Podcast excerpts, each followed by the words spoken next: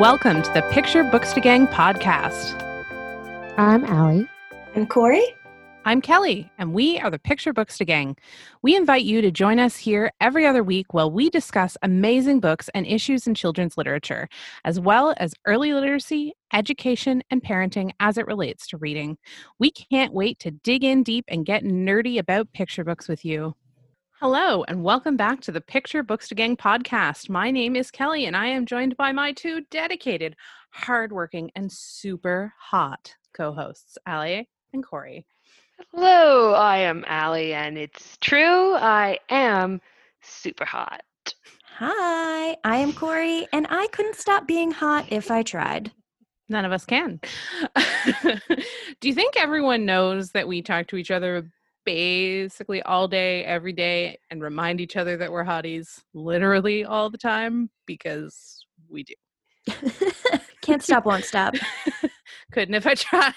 So, we have a very special episode for you today, one that we've been working towards all year long. This is our mega end of the year best of 2020 picture books special edition of the Picture Booksy Gang podcast. Yeah, we talked about it a little bit in our last episode, but just to recap, if you are new to the podcast, this is our second year running a Bookstagram Awards list specifically for picture books.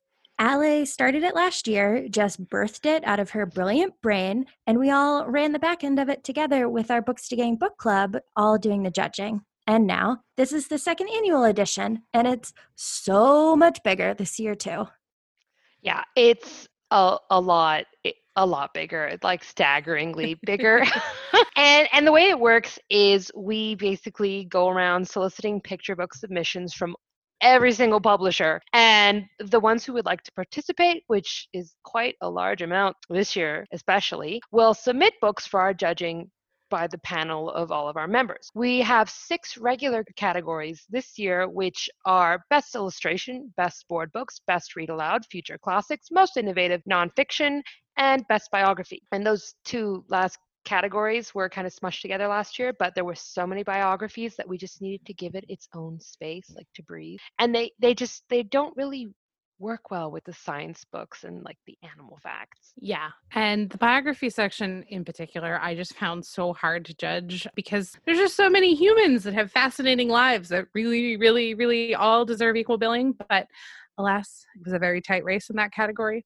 and there can only be 10. Yeah, 10 sounds like a lot, but it was really hard to choose 10 winners per category when you have, you know, hundreds of books. The reason that we added two special feature categories is because we just had so many. So the two special feature categories are food and books with animals. And for those two special feature categories, there are five books mentioned each just to spread the love around a little bit more.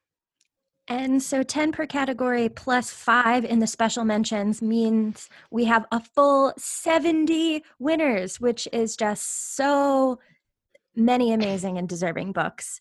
It was pretty involved and onerous to judge them all, but also it was a lot of fun. We had around 300 physical books submitted for judging. All of our judges had some marathon reading and scoring to do. Our judges, yes. So, our group, we really have to talk about them before we get to the actual books. So, we have 13 judges. All are members of our regular book club and group chat, the Booksy Gang. Plus, we also added an Australian list this year, which had eight judges and was headed by at Flizzette Fun, who's a regular member of the Booksy Gang club, but she's Australian. So, we're going to talk a little bit more about the Aussie edition of this list later on in the episode and hear a little bit from them about their pick picks. The judges for the North American list are, of course, the three of us, plus Bookish Blair, Bookaholic Mom, My Literacy Space, Houston Library Finds, Noodle Nuts Kids Books, Little Black Book Nook. I have a book for that, Toddlers Who Read, Because My Mother Read, and My Book Addiction. And you can find them all in the show notes. So, within all of those lovely humans that are a part of the Booksy Gang, we have a doctor, a lawyer, we have educators, parents, a former children's lit agent, social emotional learning expert, we have social justice advocates, we have a little bit of everything. Lots of very differing perspectives, some liking very classic feeling books, and some of us like perhaps be favoring more modern works, some with some very strong input from their kids, and some less so. River had some very strong words about some of the selection, that's for sure. She sure did. But with that, we got to dive into the winners. Shall we start with a category that Allie is very passionate about? Board books? Yes. Yes. Let's do that. Okay, here are the winners for board books. And just to note that for the sake of time, we're only going to read the titles, but a full detailed list will be in the show notes and on all of our websites and on all of our Instagram accounts. So without further ado, the winners for board books are, in no particular order, My Family, Your Family, Baby Medical School Vaccines, Love You Head to Toe, Nita's Day, Unicorns and Rainbows, a very busy board book, Dinosaur Surprise, You're the Cheese in My Blintz, Where Are You, Polar Bear? Well, I gotta say that if you know me, you know that I just love board books. And I think that all books for kids under five should be board books. But out of this selection, my kids had some really deep love lots of favorites here. My toddler, Willow, her definite favorite is Dinosaur Surprise. And that one is really neat because it's like folded over. So you open a page and it looks like a small animal, like a spider or a jellyfish. And then when you open it up, surprise, it's a dinosaur. I've read it 600,000 times. An 600,000. figure. Yeah. a very exact number. our other favorite one well we love vaccines but the one that that river really really loves of this whole selection is the unicorn and rainbows one with the little flaps and the wheels and it has little little like open it up um, memory games it is fantastic it looks like a unicorn vomited everywhere Everywhere. everywhere in a really good way Mm-hmm. Yes, it's super Yeah. fun. That one is really cool. I love My Family, Your Family too. I think the illustrations are super cute. They're really inclusive. And oh, Where Are You Polar Bear actually is a plastic free book, which I think is really neat. It's made out of recycled materials and it has these little windows with sort of ribbed textures. yeah we really like that neat. one that one was good too Yeah, that's a beautiful one. My Family, Your Family is probably my favorite board book that came out this year or possibly ever. I'm very biased Whoa. about that one. that's strong Um, Well, it is strong, but I mean, I think there's just so few books that are like that that have simple language that have that kind of representation. So I really love that one. Baby medical school vaccines. I can't even tell you what that has done and change in our life that has caused, Mhm. especially in the pandemic. Like my kid is fascinated with vaccines now. That whole series has been like life changing for us. Getting a flu shot was like a breeze because he was just like so charged up that he was going to have these superheroes saving the day inside of his body. the board books this year were just really strong. also to talk about that vaccines board book even though it is a board book i love that i actually learned stuff about vaccines too Yeah. it does a great that whole series by Cara Florance is fantastic for breaking down stuff that you really should know how it works but most people don't and especially right now i think everyone needs to learn how vaccines work I think that book, I'm despite being called Baby Medical School, is actually really for older children. But I like the board book format. It makes it feel really accessible. and you can clean it And you can clean it, yeah. And that's that's something that I've mentioned several times um, with board books this year. I got so many requests to share more board books because classroom teachers wanted books that they could wipe down and sanitize. So you know, books like Baby Medical School Vaccines, you know, th- they're books that have information for older kids that are appropriate in a classroom setting and not just you know a daycare or a baby's bookshelf but you can still wipe down and clean them between students in in a pandemic fantastic So good. Yeah, Love You Head Head to Toe is also a really cute one. I like the art in there. And I actually I was really pleased to see with Nita's Day on the back, which teaches sign language for anybody who hasn't seen it, but they have a deaf culture advisor who helped them develop the book, which I think is super important because there's a lot of um, feelings that we don't have time to get into right now between teaching babies sign language and like actual like sign language because it's a full comprehensive complete language with absolutely. grammatic Mhm. structure different from english. Mhm. so that was cool. Okay. Anyway i'm sorry. I almost digressed. I actually really want to dive into my favorite category next, which is best biography books, obviously. Uh, because I feel like if you visited the TTA website and Instagram, you know how much we love biographies. And I am a giant nerd for biographies, and there was so many good ones this year. I'm super glad we split the nonfic category into two this year because I think it gives a much better way to showcase the wide range of nonfiction available. And like you said before, Kelly, this was the hardest category to judge because there are so many fascinating people. But on to the winners. So many cool humans. It really was hard to score. Totes. Okay, so in no particular order, our 10 winners are Born Curious 20 Awesome Girls Who Grew Up to Be Awesome Scientists, The Power of Her Pen, the story of groundbreaking journalist Ethel L. Payne. She was the first, The Trailblazing Life of Shirley Chisholm, Canadian Women Now and Then, Chiruko, the Peruvian archaeologist, The Teacher's March How Selma's Teachers Change History, I Am Not a Label, 111 Trees, William Still and His Freedom Stories, and last but not least, The Fighting Infantryman, the story of Albert D. J. Cashier, transgender Civil War soldier. Are you winded after that? Yes, I am very.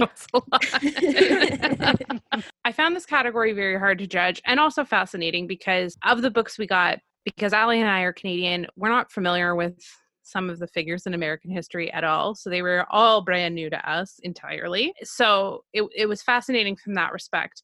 I am really pleased the Canadian Women Now and Then won because I genuinely deeply love that book. And when I first got it, which was really early in the pandemic, I just sat and read it by myself for like two hours because it was just it's so well put together and i love the anthology style and we i you know i was also really glad that you know i am not a label and i'm born curious one because i think anthologies are a really great way for younger children to absorb some of this information. The biographies can get a little bit heavy and long for younger kids. I also prefer anthologies because despite not being a very small child, I don't have the longest attention span. So those those were my own favorite, except for the um, the fighting infantryman, which I just thought was so moving, moving and beautiful.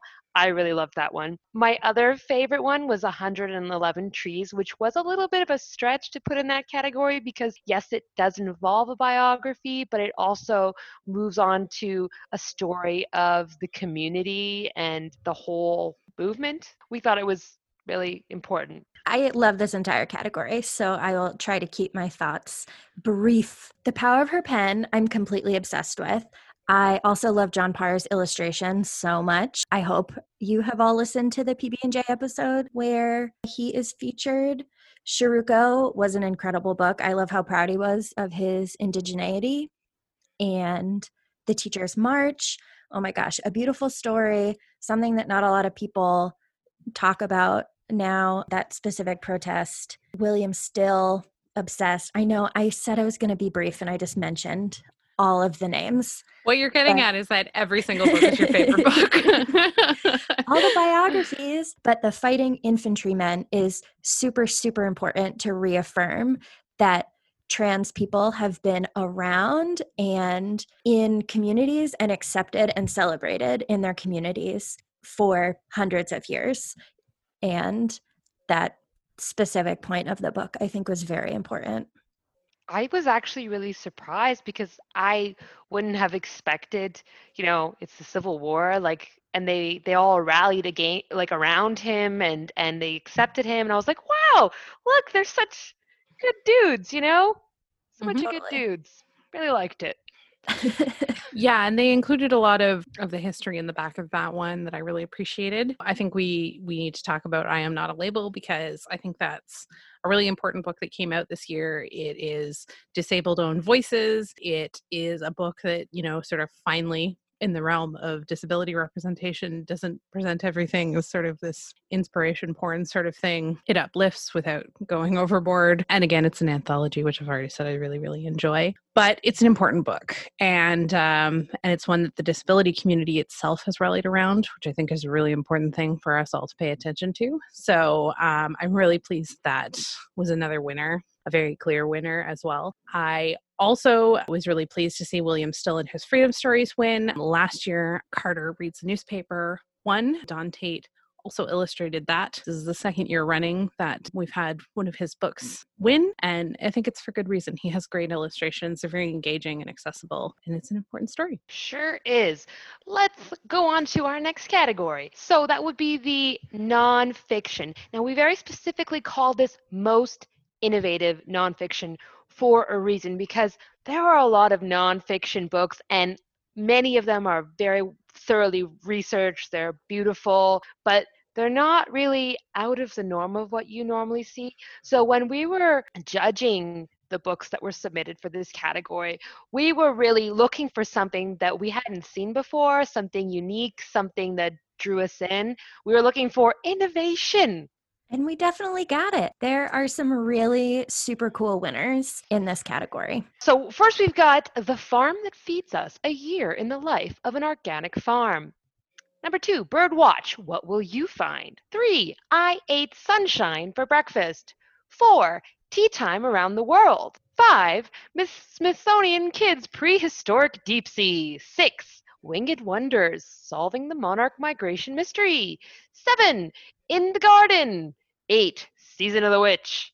Nine, Me and the World, an infographic exploration.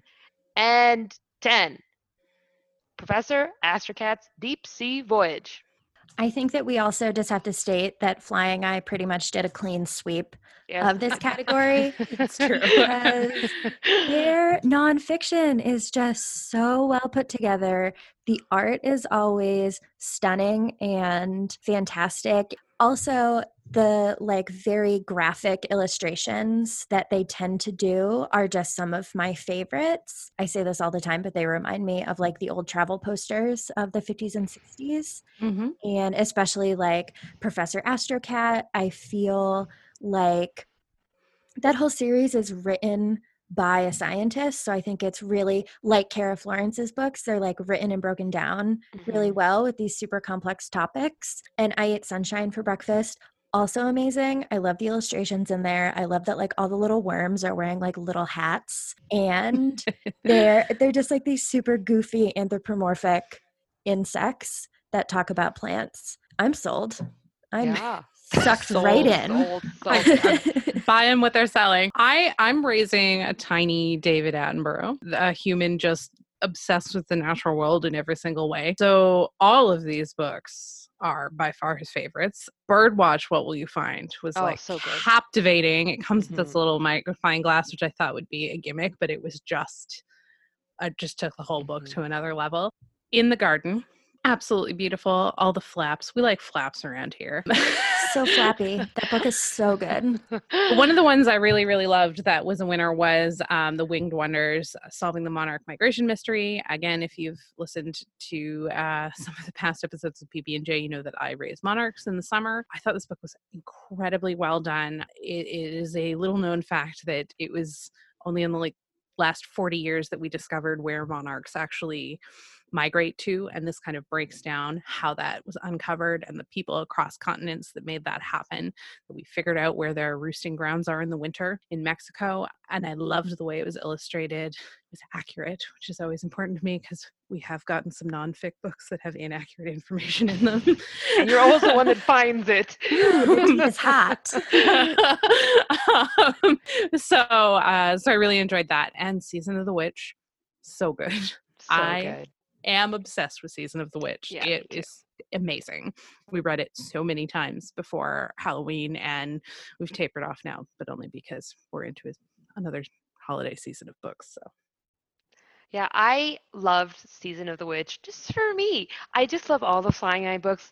I mean, yes, like as as Corey was saying, the beautiful the style is just is just something you want to look at you want to keep looking at it you know you want to put it on one of those shelves where you can just see it all the time but Mhm. also they feel so nice and that doesn't seem like a big deal but it is to me i just want to rub my face on them you know Oh, it's the matte pages. I It must be.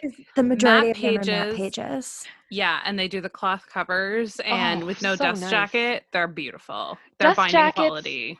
Are just not as nice to look at right Although I do love it when the dust jacket has something on it and then you like take it off and there's like a surprise on the cover. I know that that's like a controversial statement, but I like it when there's a cover surprise. Such controversy.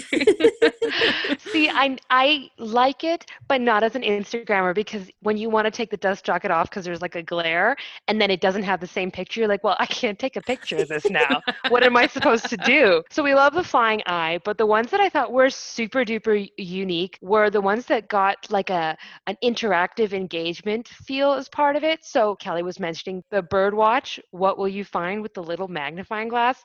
Oh my goodness. That has gone with my kids everywhere for a few weeks now and they fight over the magnifying glass so i i do wish there were two for next time guys but they love it they just love it they also really like the tea time around the world that one was really interesting because it was kind of a cross between a story slash nonfiction and it like explored all the different cultural ways of of having tea and it was beautiful just beautiful. I loved it. It was so good Well, yeah, and I think Greystone's kind of got that thing going that that Flying Eye has in a different way. They Mhm. really produce really beautifully illustrated books, Mhm. and their quality of their binding, and they they do have dust jackets, but they're always matte dust jackets, which I can't even tell you what a bonus that is for a bookstore. Every time I open a book and it's got a shiny cover, I'm like, damn. um, but the farm that feeds us, the year in a life of, of an organic farm, we have been using that for our pandemic homeschooling journey. And I am absolutely obsessed with this book. You know, every page is a different spread on a different topic. So again, it's got that kind of anthology ish format so you can break it down and use it with all your different seasonal activities. So we've got, you know, the winter pages open right now and we'll talk about the different concepts. So that's it's a beautiful book and it's big and it's thick and it's heavy. I was also really struck by the fact that even in the submissions, not just the winners, we had a lot of under the sea books this year. There were a lot of under Right? the sea books. Yeah. When I was filming them, I had enough for like 15 reels. I was like, what am I going to do with all these under the sea books? I mean, I don't even live near the sea. The Smithsonian Kids one was so good though, because my Yeah. favorite part was that under the flaps were the pictures of the actual fossils. It also just had these big, huge pull out like extra pages that you could slide out that had charts on them. I was like, it's mind blowing. And it's a board book, but it's definitely for older children. Yeah, it's really cool. Me and the World with the infographics too is super neat. It that's one of those books that you can like turn to any sort of page and learn something or you can read it cover to cover, which I always like in a book that you can use mm-hmm. it multiple ways. And that one there was really interesting to me, the Me in the World infographic one, because each page is it's very beautifully done, but the way that it displays data in different ways is really striking. So if you're talking about math and sorting and displaying data and graphing with a child, you can really go outside of the box and say like, look, this is an infographic with pictures and they've managed to display the data in a way that we can understand easily. So it takes math, which is not always the most interesting, and it makes it really cool and easy to understand. And I just, I love that. We got spoiled in the nonfiction category this year. You know, we haven't even, uh, because I think it's almost so obvious that we all loved it so much, we haven't even gushed about In the Garden, which is massive. Like I mentioned it before, but it's a massive book. The page is completely covered with flaps and it explores all of these different concepts about plants and there's these human sort of shadow figures in it. It's so beautiful and very innovative and and i think that was almost you know when i was scoring all the nonfiction books that was almost like my touch point of what i was scoring Mhm. off of for that innovative touch point because it was it I've never seen anything like it. I, I agree. And I think that in the end, I don't remember the exact score, but it was one of the highest scored of every single book that we got. Everybody loved In the Garden. Yeah. It was so beautiful, Definitely so striking there. Striking. Like it's just next level stuff in the garden, you know? Yeah. Flaps So- are all different shapes too, which I They really are. like. True story. Mhm. Different shaped flaps. It's very engaging. They're almost hidden sometimes. So Mhm. Me, a 32 year old adult, had trouble finding where some of the flaps were. So I don't think I've lifted every flap because there's so many.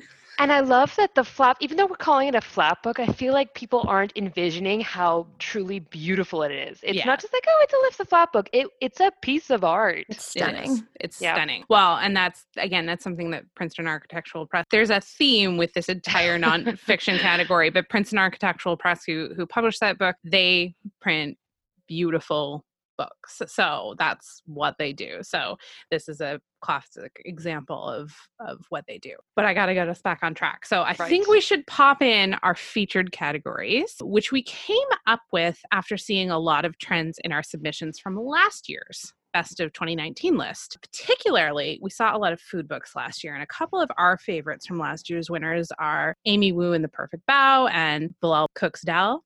Those were both instant winners and have remained favorites for us in my house. But food is also hands down Allie's favorite book topic. Yeah, Hashtag fiction feast, which It's we true. definitely need to do again. yes. That is that is my heart. But it's not just me as an adult. As a child, my favorite picture books always had illustrated food. And I don't think I'm the only one because other people participate in the fiction feast, okay? hmm Many. Mhm.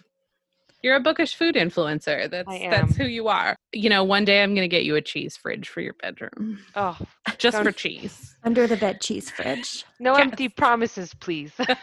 Cheese Okay. dreams. Okay, but seriously, so our winners for best food books in our featured category are Salma the Syrian Chef, Kids Can Cook, Nachos Nachos, I Really Want the Cake, and the Big Cities Little Foodies Tokyo edition. so my thoughts on that because this is this is my category, you guys. You have a lot of categories. I I do. No, I have three. I have I love board books, I love food books, and I like read alouds. But yes. so of the of the food books, um, I want to mention that the Kids Can Cook one is actually a cookbook for kids. I am always on the lookout for cookbooks for kids that have illustrations of each step. It's not always that easy to find, but Mhm. this one does that. And I love that it is all done in this like retro vintage style, but all on white. It's very classy. Like It is. 100% there. My daughter Willow really loves it. She's super into the cooking. So she's like, I'm a little chef, you know? So that one is really well received over here. Of the story stories, my personal favorite are the Big Cities Little Foodies book. And that one's Tokyo. They have a couple of others out. And so we've been reading that one a lot and we talk about the food a lot and the and the things that we've tried before and what we want to try. That's what we talk about at night. And I just love the illustrations. They're they're I don't know. They're very icon iconography sort of illustrations. Yeah. Yeah, uh, very graphic. I really like nachos nachos too because not only is nachos a food I could eat any time of day, because also I don't really trust people who don't like nachos. I'm just going to make that blanket statement. I think that's a fair and statement. Fair. I support that. but it's also another biography or, you know, like a history book. So, you know, I'm like always trying to sneak them in there because I just Everywhere. like to learn stuff like a big dork.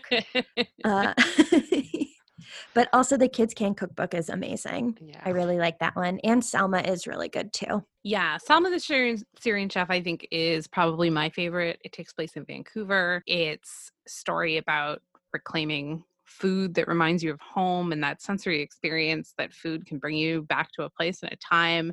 I really feel that very, very much when I eat like a special meal. It just takes me back to a time that I've enjoyed it before, uh, you know, and it's a refugee story. It's a really beautiful book, and the illustrations are beautiful. They've used all of this traditional textile design around the images on the pages, and it's Canadian publisher.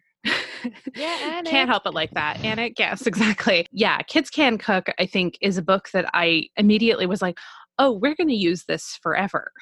like, Yeah, yeah. this is we're going to keep coming back to this over and over and over again. It's just an infinitely useful book. I'm glad we had this category because I'm not sure where else it would have Mhm. fit, but it was a clear winner. Everyone loved it. I also want to mention that I really want the cake from Scholastic, I think.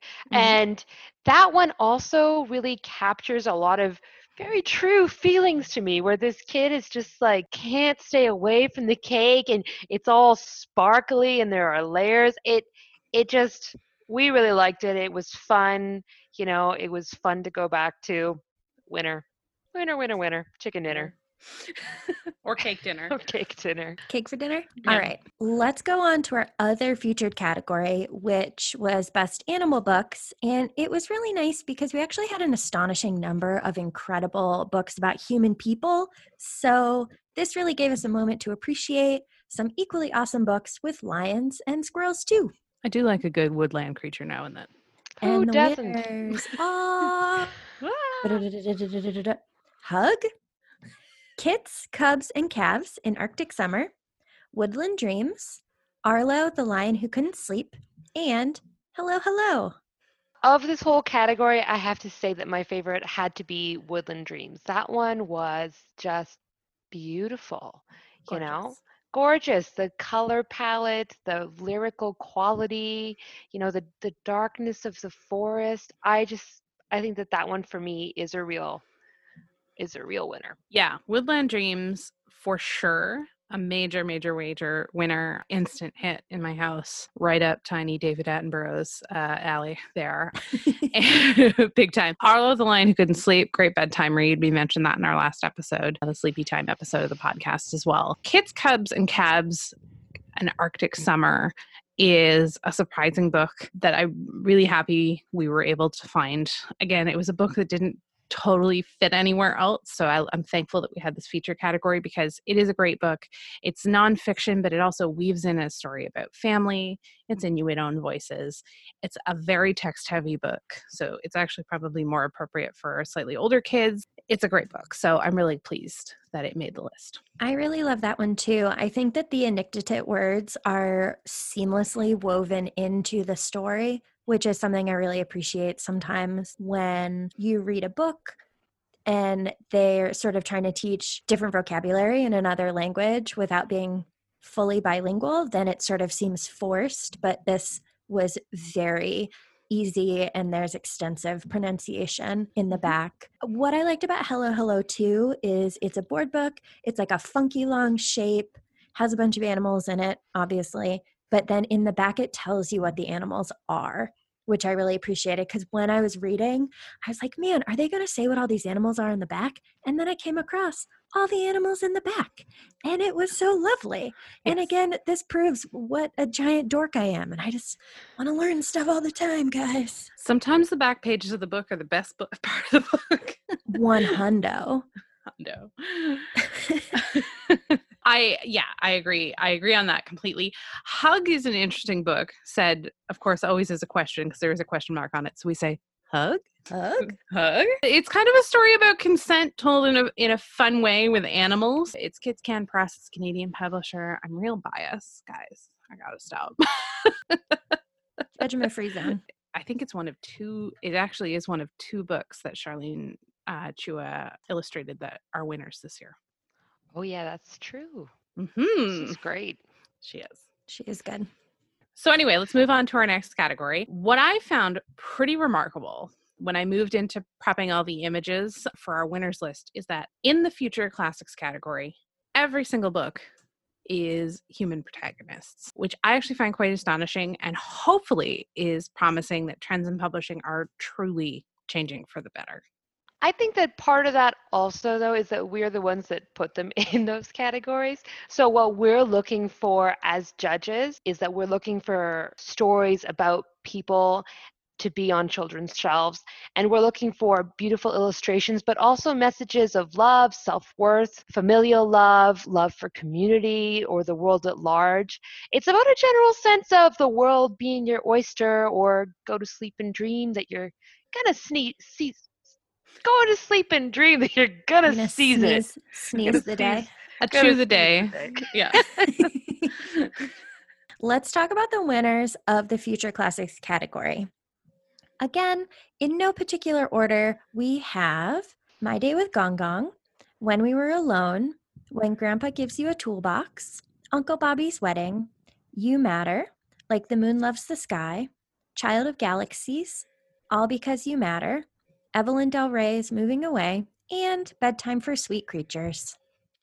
I have just suddenly also realized about this category that not one but two of these books are updated re releases of already beloved books. And I didn't realize that before at all. So it just became even more appropriate to me that they won in this category. Uncle Bobby's Wedding got the picture book glow up of the century. I will mm. fight anyone. I don't think any picture book has been updated in a better way than this book. Lucia Soto's incredible illustrations and actually having human characters instead of the original version, which is guinea pigs. And When We Were Alone got an important dual language Swampy Cree update, which is beautiful and important because it is the language of the author's grandmother who is who the book is actually about. So that really took it to the next level for me and added a whole other layer of importance to that book. So, you know, I'm I'm very happy that they ended up in this category and they were very deserving.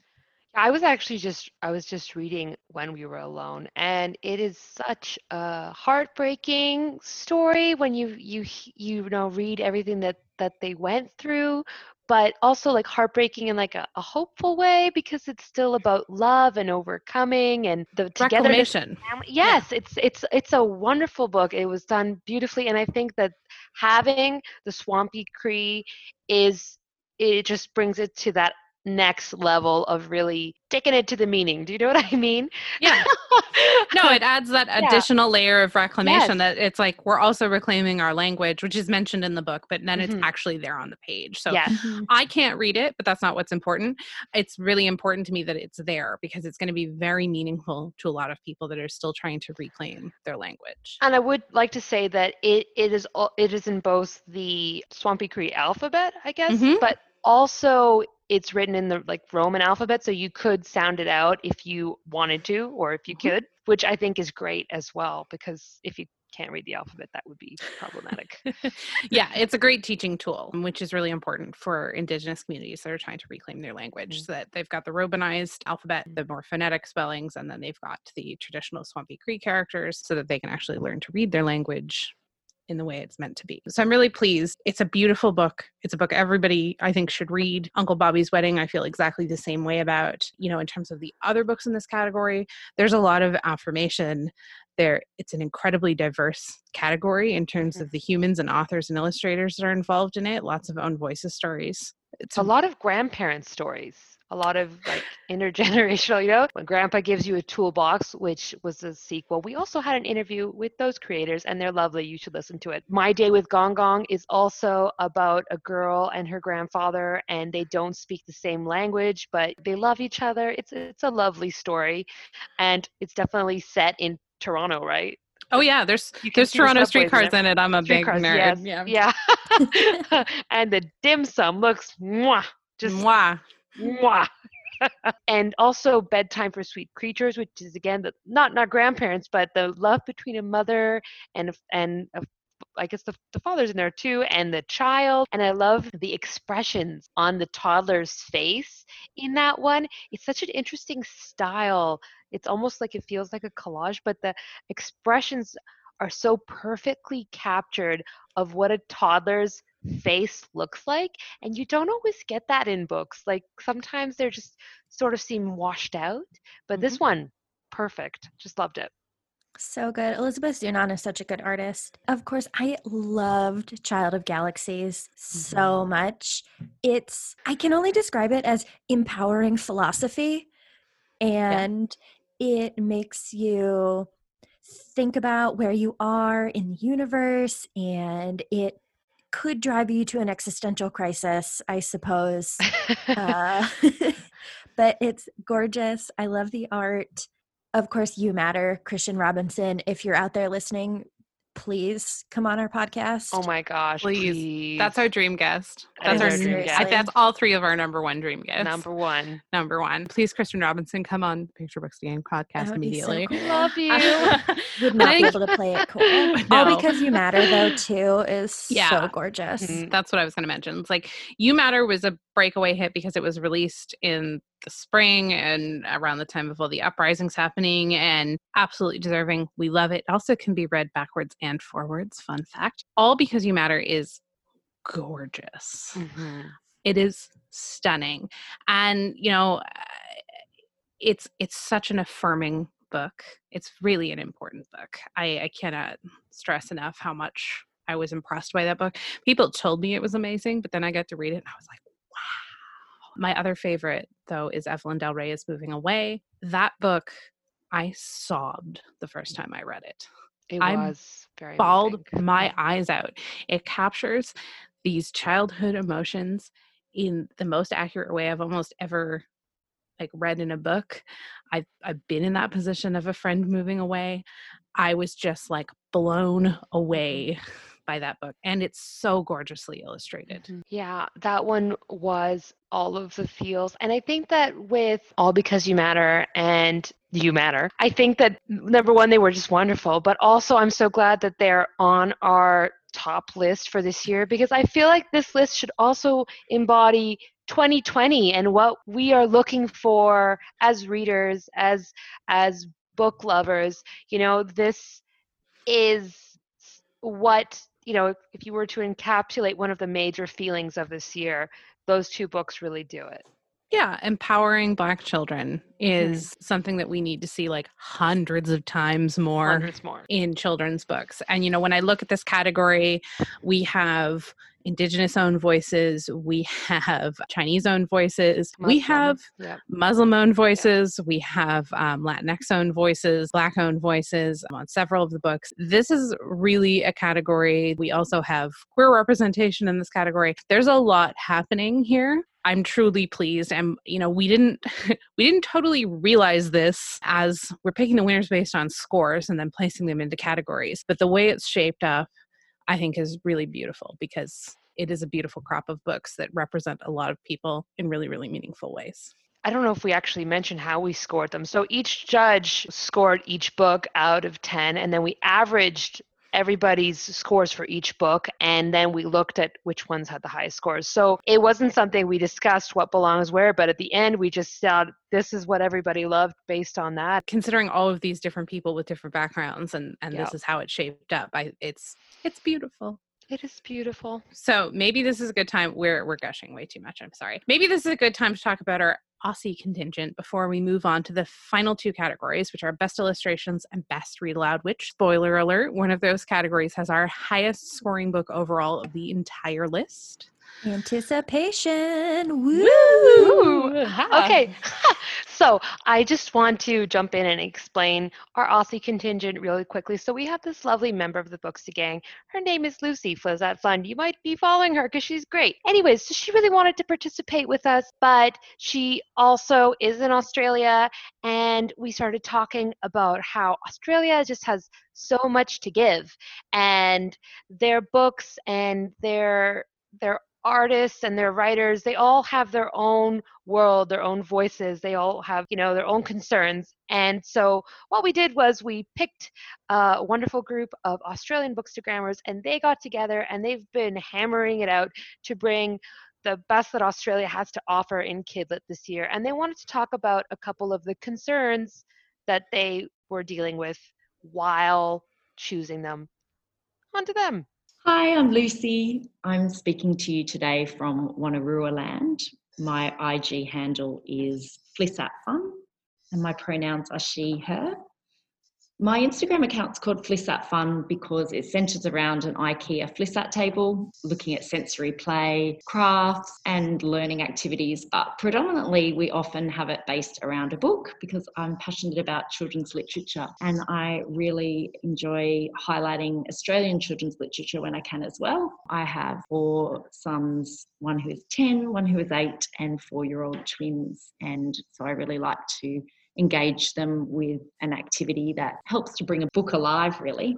Bron, what made you start your account? So, hi everyone. My name's Bron, and I'm talking to you from Ngunnawal country today. You can find me on Instagram at bookishbron. And to answer your question, Lucy, I was really passionate about, I am really passionate about getting Australian literature and books out there, especially, you know, when I first started, a lot of it was about the young adult age range, I guess, where yeah. we see a lot of kids start to read American books because they're the ones that the movies are made of or whatever. So I just wanted to, ma- you know, do what I could to make sure that Australian books and literature and writers in that age group were supported and it has snuck a bit up into Australian adult book and also down into middle grade and picture books, which I'm especially loving at the moment because I have a six year old daughter and I just love at the end of the day sitting down together to read a beautiful picture book.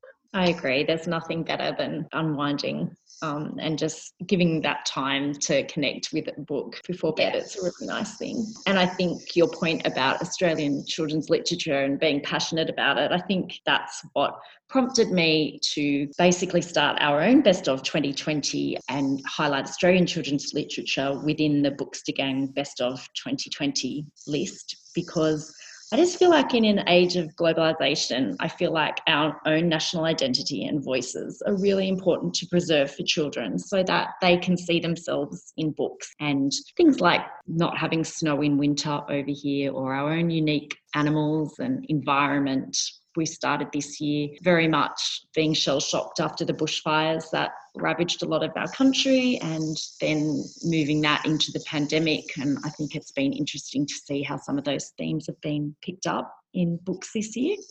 Definitely. I love it too. I just I love kids being able to see little pictures in the books that look like themselves and that they can relate to and I think it's really important. Something else we've seen quite a lot of, and people will notice when they look at the winners we've picked across all of the categories, is own voices coming from Australian First Nations people. People are starting to talk more about the truth of colonisation and what it means that we all live on basically stolen land that always was and always will be Aboriginal land. What does that mean for us living here now? How can we respect the traditional owners of the land? That we live and learn and work on? And how do we respect the country and the people and each other? And I think that's really come through so beautifully and strongly in a lot of the books that we've looked at and picked as winners, and a lot of other books that were on our short lists. And yeah, I agree. I agree. And I think the thing that what you're saying is that it has been across the board. So in every category, we've had some own voices books to consider. Um, so you're looking at one of our best board books, Counting Our Country, from Magabala Books by Jill Daniels, right through to picture books, non-fiction, and then some biographies where we have had They Took the Children Away and Our Home, Our Heartbeat, which interestingly enough were both songs first. And I so love that. I know that connection that children have at, at listening to the song and then actually seeing those words in, in text and illustration, I think is a really powerful connection as well. Definitely. And so, uh, something else I love about it is that it's a way to get this message and I guess this education into people's homes. So people really are, you know, learning about these issues via their kids from fantastic picture books and the amazing job that you know educators are doing at the schools and yeah, i think it really highlights yeah the importance of picture books that look at issues and social responsibility and all of that sort of thing how important it is to have them in our homes I couldn't agree more. I think it really reinforces the message that they're hearing at school. And I think it's also helping educate parents who may not have had Indigenous perspectives and First Nations perspectives of invasion at school. So, yeah, I think our picture books and Australian children's literature really deserves all the kudos for um, really highlighting um, Absolutely. connection. So, one of the most difficult things for us when we were judging was the non fiction category. There was a lot of back and forth. there was a lot of debate. There were so many amazing non fiction books this year. Yeah, I agree. And I my eldest is a real non-fiction fan, but even my younger two, I just felt like it was engaging non-fiction as well. Yes. It wasn't just a book of facts. It was really engaging. I think when we looked at a lot of the stuff that came out of Five Mile Press, like Yep. This girl Mhm. can and this boy Yes, can. this dog can, this boy can. They were really empowering books, but they were beautiful read alouds as well. And Yes. really a lot of representation in the illustrations. And then the Humankind series that was very much could have it looked at values and in a way that it could have been patronizing, but because of the short anecdotes and small stories and the characters that you're invested with, it just became a really lovely way of opening up conversations with children about how to deal with aspects of social and emotional learning. Yes, absolutely. And I think it does it in a fun way. Like we really we were looking for books that, you know, do look at issues and that reflect our values, but also for them to be fun and engaging for for the kids who are reading them. And I think that this lot of winners that we've got, and also that a lot of the other books that we considered that you'll see on all of our Bookstagram accounts, just really did an amazing job of that. I agree. I agree. I loved Howl, which was one of the books that we had for Best Illustration. It was essentially about a character who was having a really rough time navigating some big feelings, really, but it was done in such a, an engaging, captivating way, in that you know, she howled like a wolf and she became a wolfish character. And it harked back for me to Where the Wild Things Are, where. Max was sent to bed without any dinner and he was a wild thing.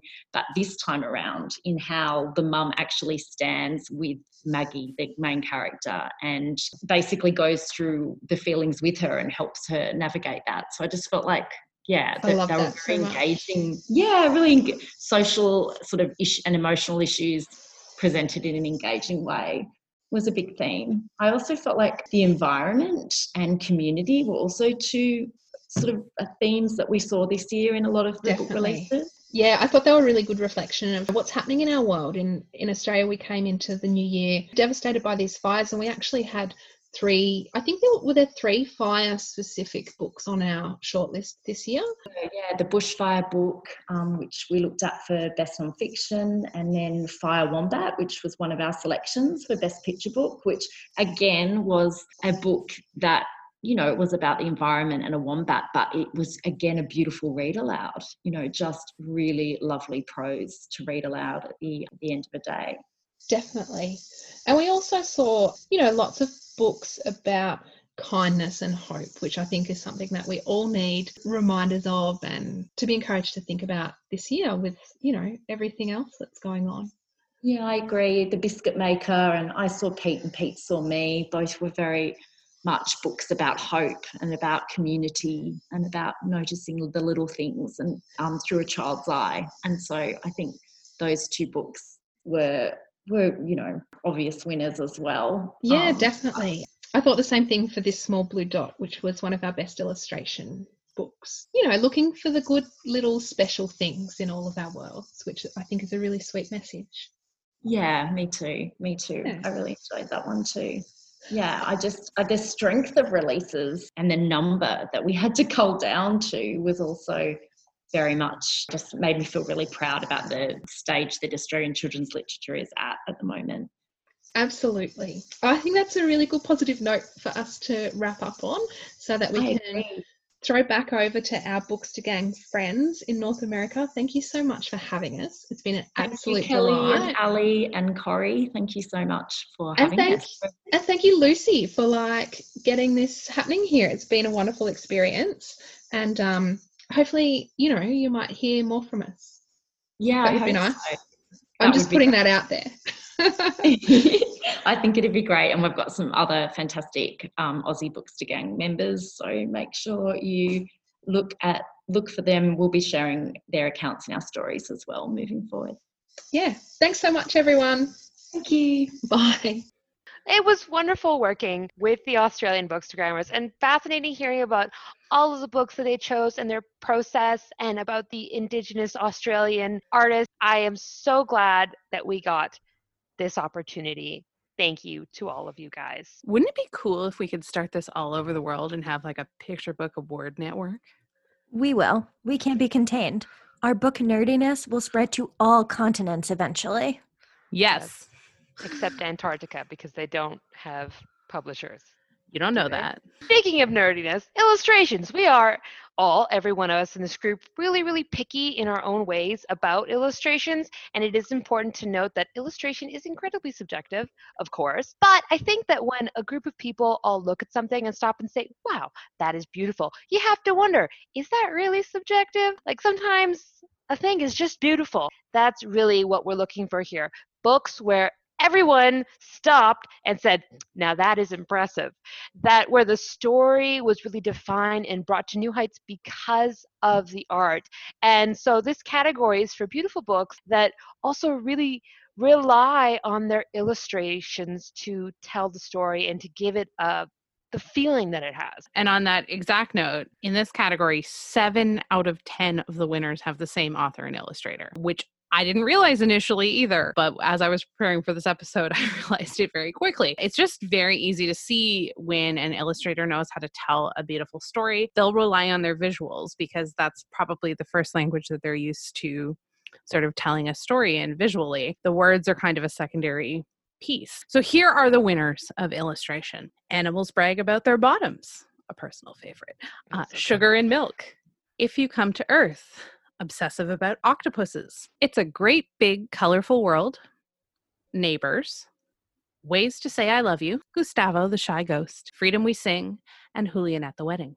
I also just have to mention that If You Come to Earth is the overall winner by far in the whole thing, which it's a really awesome book. If you don't know what it's about, it's basically a kid writing a letter to aliens and talking about Earth. It's hilarious and beautiful, of course. Oh, I just uh, listen, you too. I just I love illustration so much. I could go on so long. We already know my love for Flying Eye and obsessive about octopuses. I just love that whole series. I think it's the most gorgeous gift set of all time. Mm-hmm. Sugar and Milk, ridiculously beautiful. Ridiculous. The colors are so rich.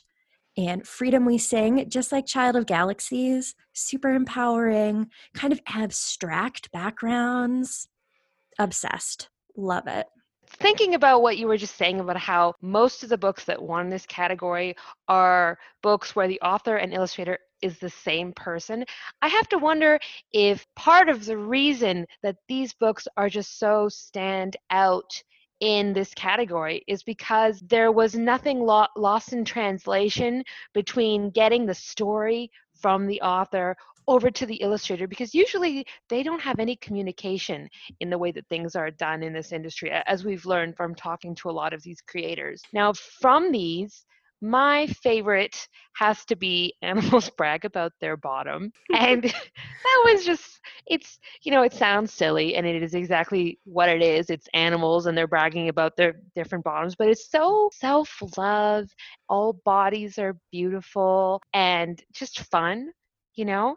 And I love the, the the quality of the the colors and how they kind of move into each other. I think was it Yeah. you was telling me that it's a special It's a special, very old Japanese hand dyeing technique that the illustrations are actually made of. I've never seen anything like it. So I think a lot of people might look at this and wonder why we put it in this category, but the way that the images are actually composed and crafted is incredibly it's not a normal process that that people yeah.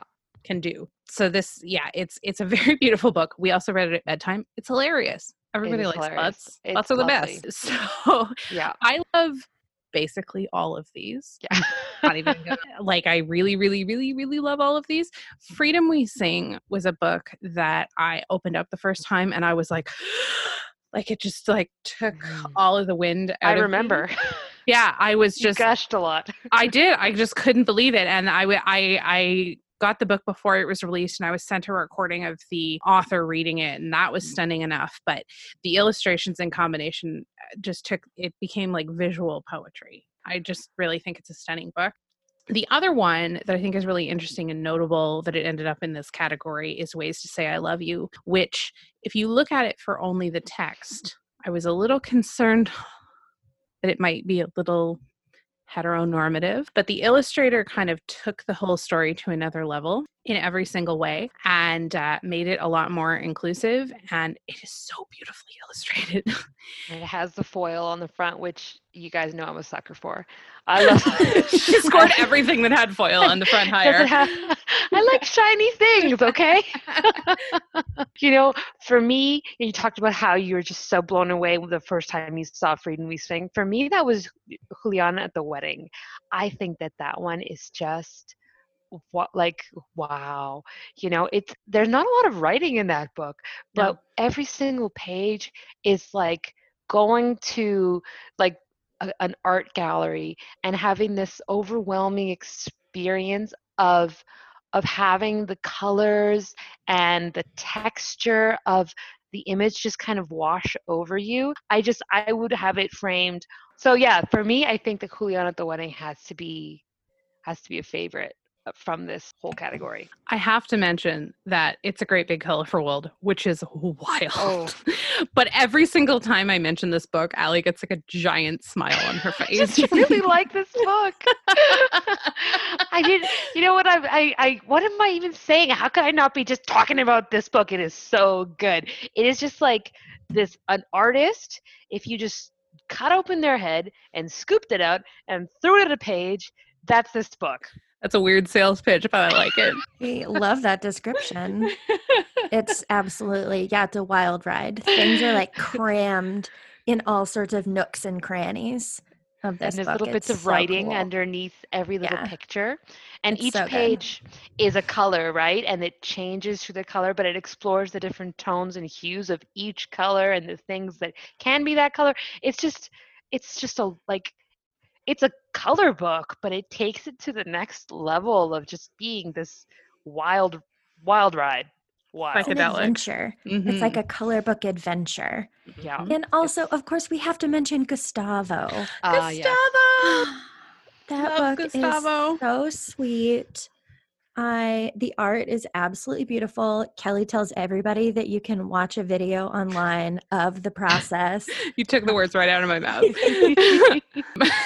yeah, it's amazing. Um, the way she works in layers. Candlewick has a video on their YouTube channel. You have to watch it. Just, just do it. It's mind blowing. We'll put it in the do show notes yeah Mhm. All right.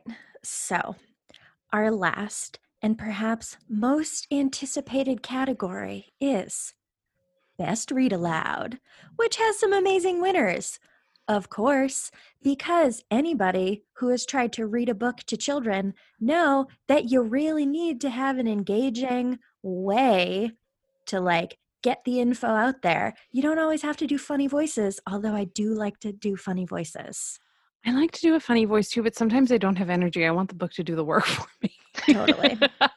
so, like, this is a category that I think is just super important in the entire medium of picture books because picture books are made to be read aloud.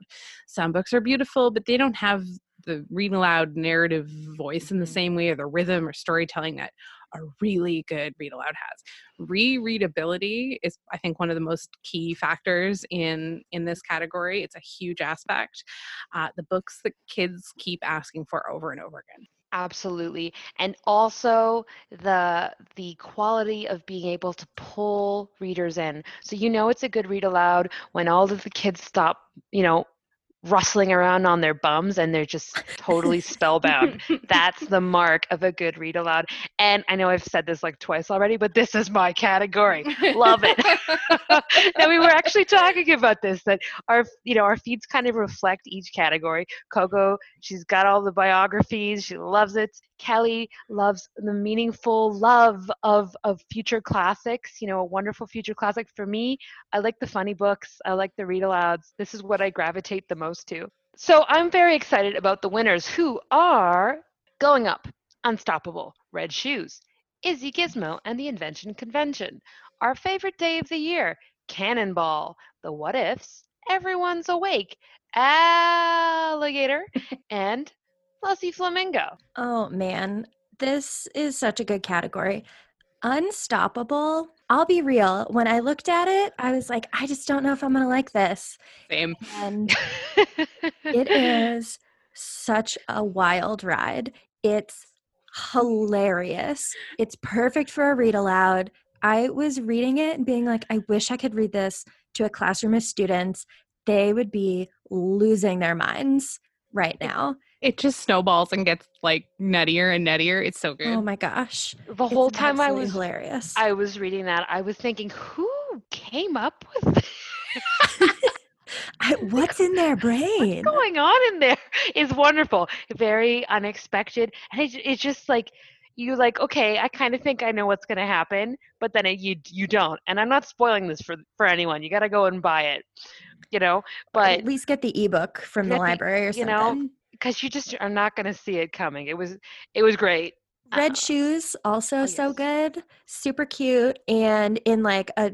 I'm obsessed with Ebony Glenn in like a totally not creepy way. I just think she's ridiculously talented, and I love her illustrations, and they were perfect for this book. Yeah, my kids, that my my daughters just they love red shoes. They both have a thing for shoes, and so they were like they really loved the part where she's choosing the shoes at the store, and that there's two sisters, and they just they just this was one that they just adored, and I loved it that it kind of twisted it into a a, a story also about like the the life of the shoe extending beyond the original protagonist and and going on. I didn't see it coming but it was very good It was Mhm. like a hidden storyline about sustainability. I think, Yeah. taking care of your belongings and Mhm. yeah no it was uh red shoes was like a major standout and i think for me with every single one of these books has in common is the first time i opened them up i was like oh this is an amazing book like Yeah. there was no question i was like three pages into every single one and i was enraptured the what ifs i got that book i didn't know it was coming it just showed up at my house and i read it and i was like oh my god so seen because it's about anxiety.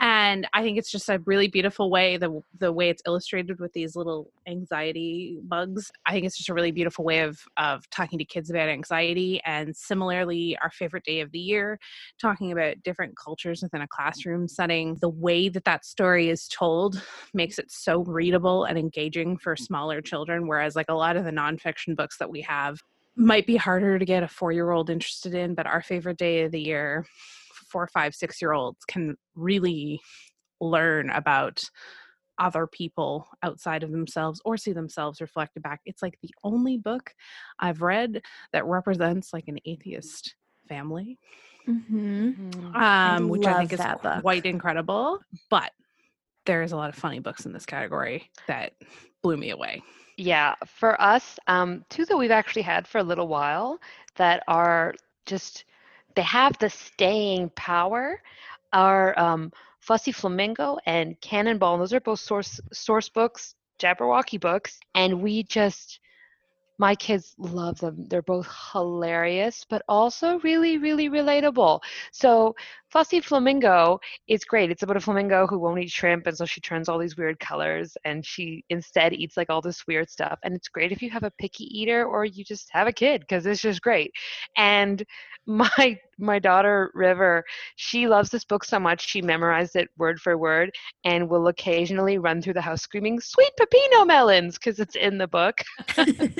and what's cool about this one is at the back of the book they have a whole thing about like real flamingo facts and it's like so this wasn't a real this isn't a possible story because blank i love that they did that that was a good choice the other one cannonball that we again river basically memorized the whole thing and it's about this kid it represents the maori people Mhm. Yeah. yeah so so the the kid and he's got this wonderful relationship with his grandma and he wants to do a cannonball off a big high dive but he gets up there and he's like ready to do his thing and he's got this like smooth rhymes and he and he can't he can't do it and everybody kind of laughs at him and and this whole book goes goes through it with him but it's very very funny. It really explores the all of the characters in the book in such a cute and and unusual way. And again river she like repeats the little phrase that the kid says whenever Mhm. she's like doing stuff. She'll be like see my moves. It's so fun whatever. I don't have it memorized. She does. So good. Highly recommend. Highly recommend. Highly recommend highly recommend. Both of those books were are ones that like went on the shelf for bedtime and haven't like left. So I haven't. Yeah. I've been meaning to review Cannonball, but my kid won't give it up. Um, so, so it's a bit of a problem. Alligator, Oh, Alligator. alligator. I got that book and I sat down to do judging one day, and I was like, "This is the best book." It's, it is, yeah.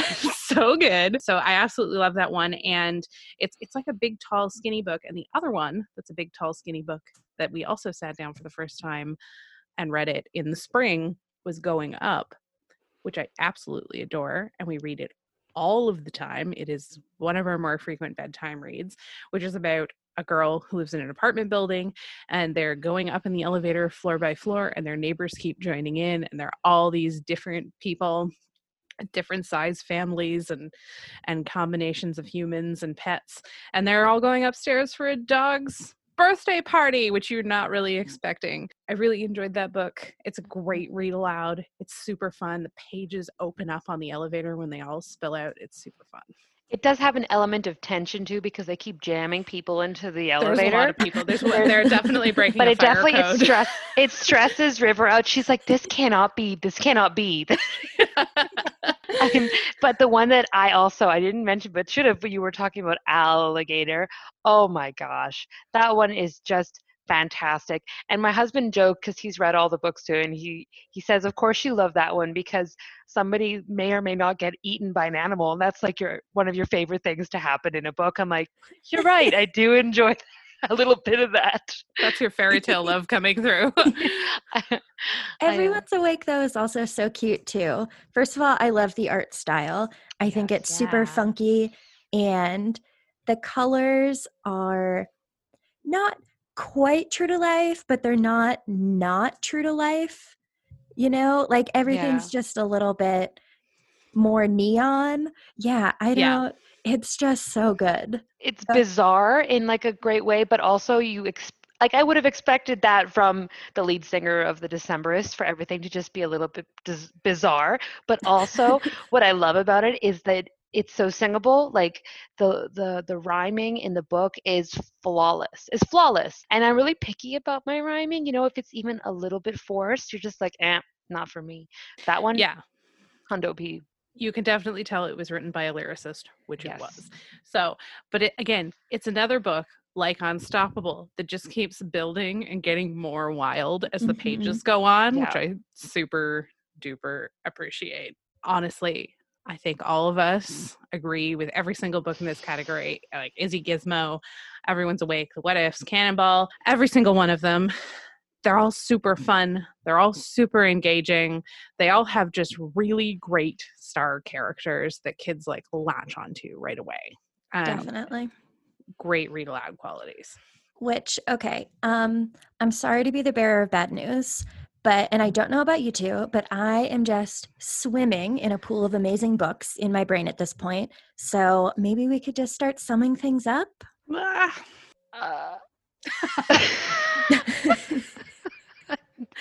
How would you sum up this year, Ale? How would I sum up this year? Our fearless Jeez. leader.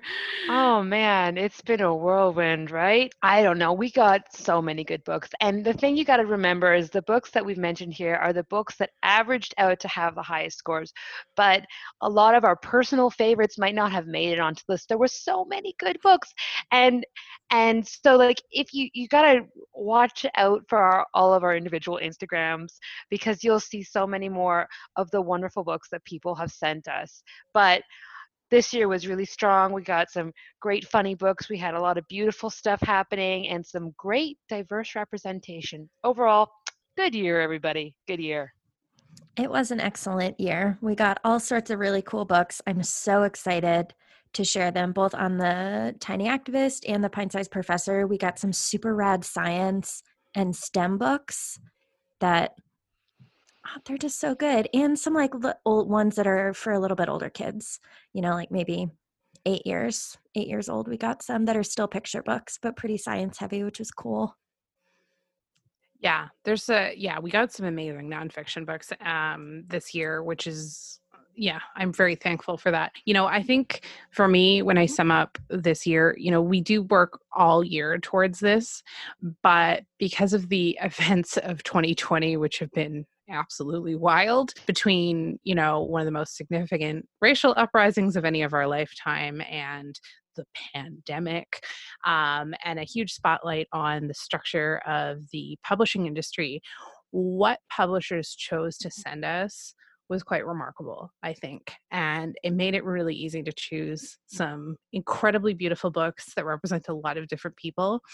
I'm really excited to keep sharing a lot more of these books, including ones that did not make the top 70 um, in this pile, um, which is. Even...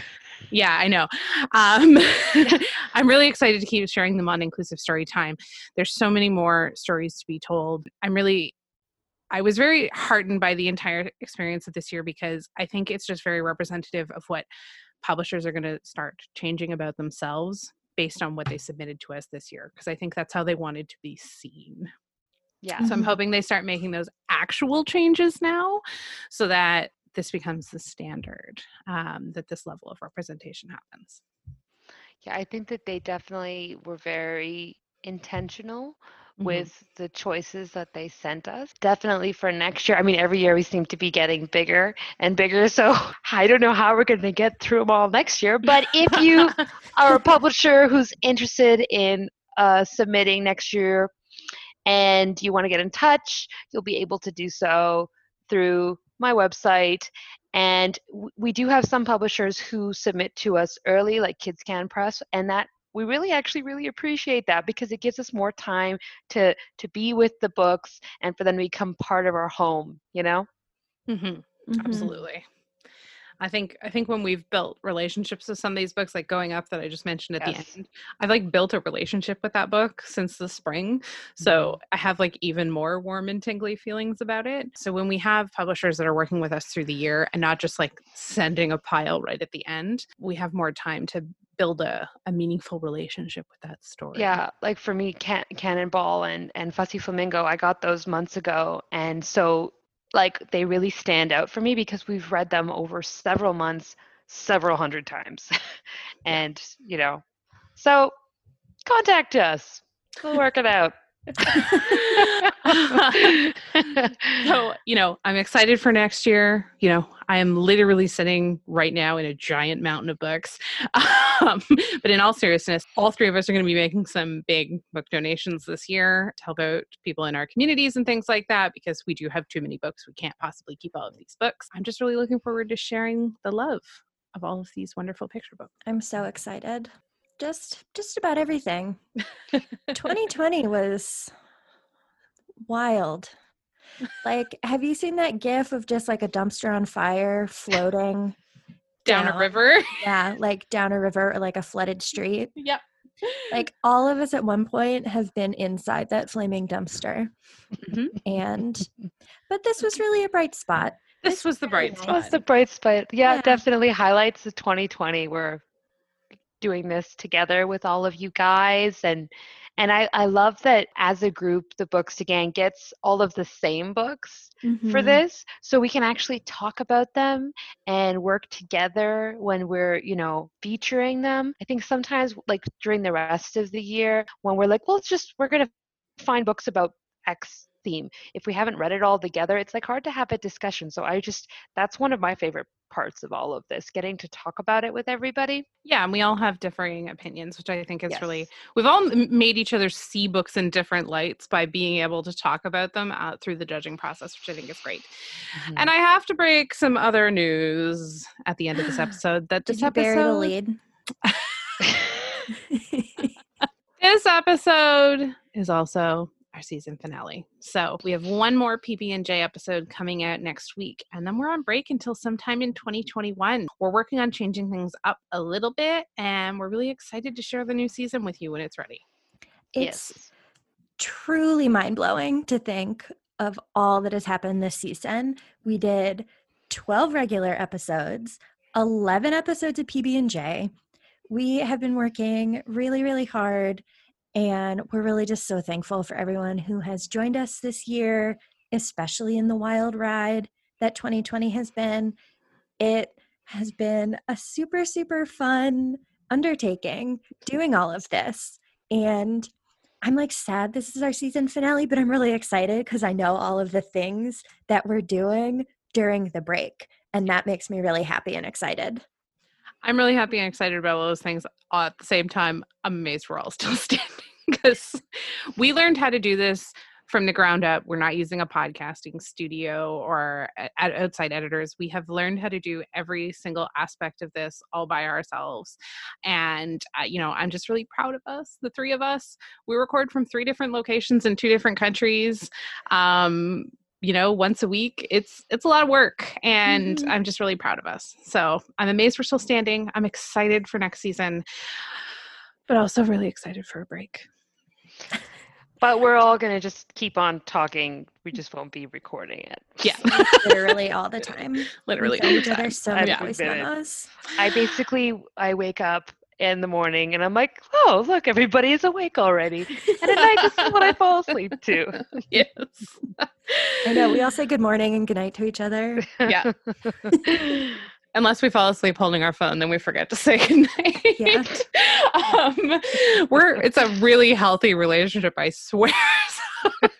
Okay so what we really want to do is we want to thank all of you for listening so much for hanging in with us for being nerdy about picture books with us and and joining us on this ride and we can't wait to share more with you. So thank you so much for listening to our antics and supporting the podcast. And with that this has been our best picture books of 2020 episode. Keep an eye on our Instagram at Picture Booksy Gang for updates, and be sure to subscribe to the Picture Booksy Gang podcast on Apple, Google, Spotify, or wherever you listen to podcasts. Drop us a line on Instagram and let us know what are you reading.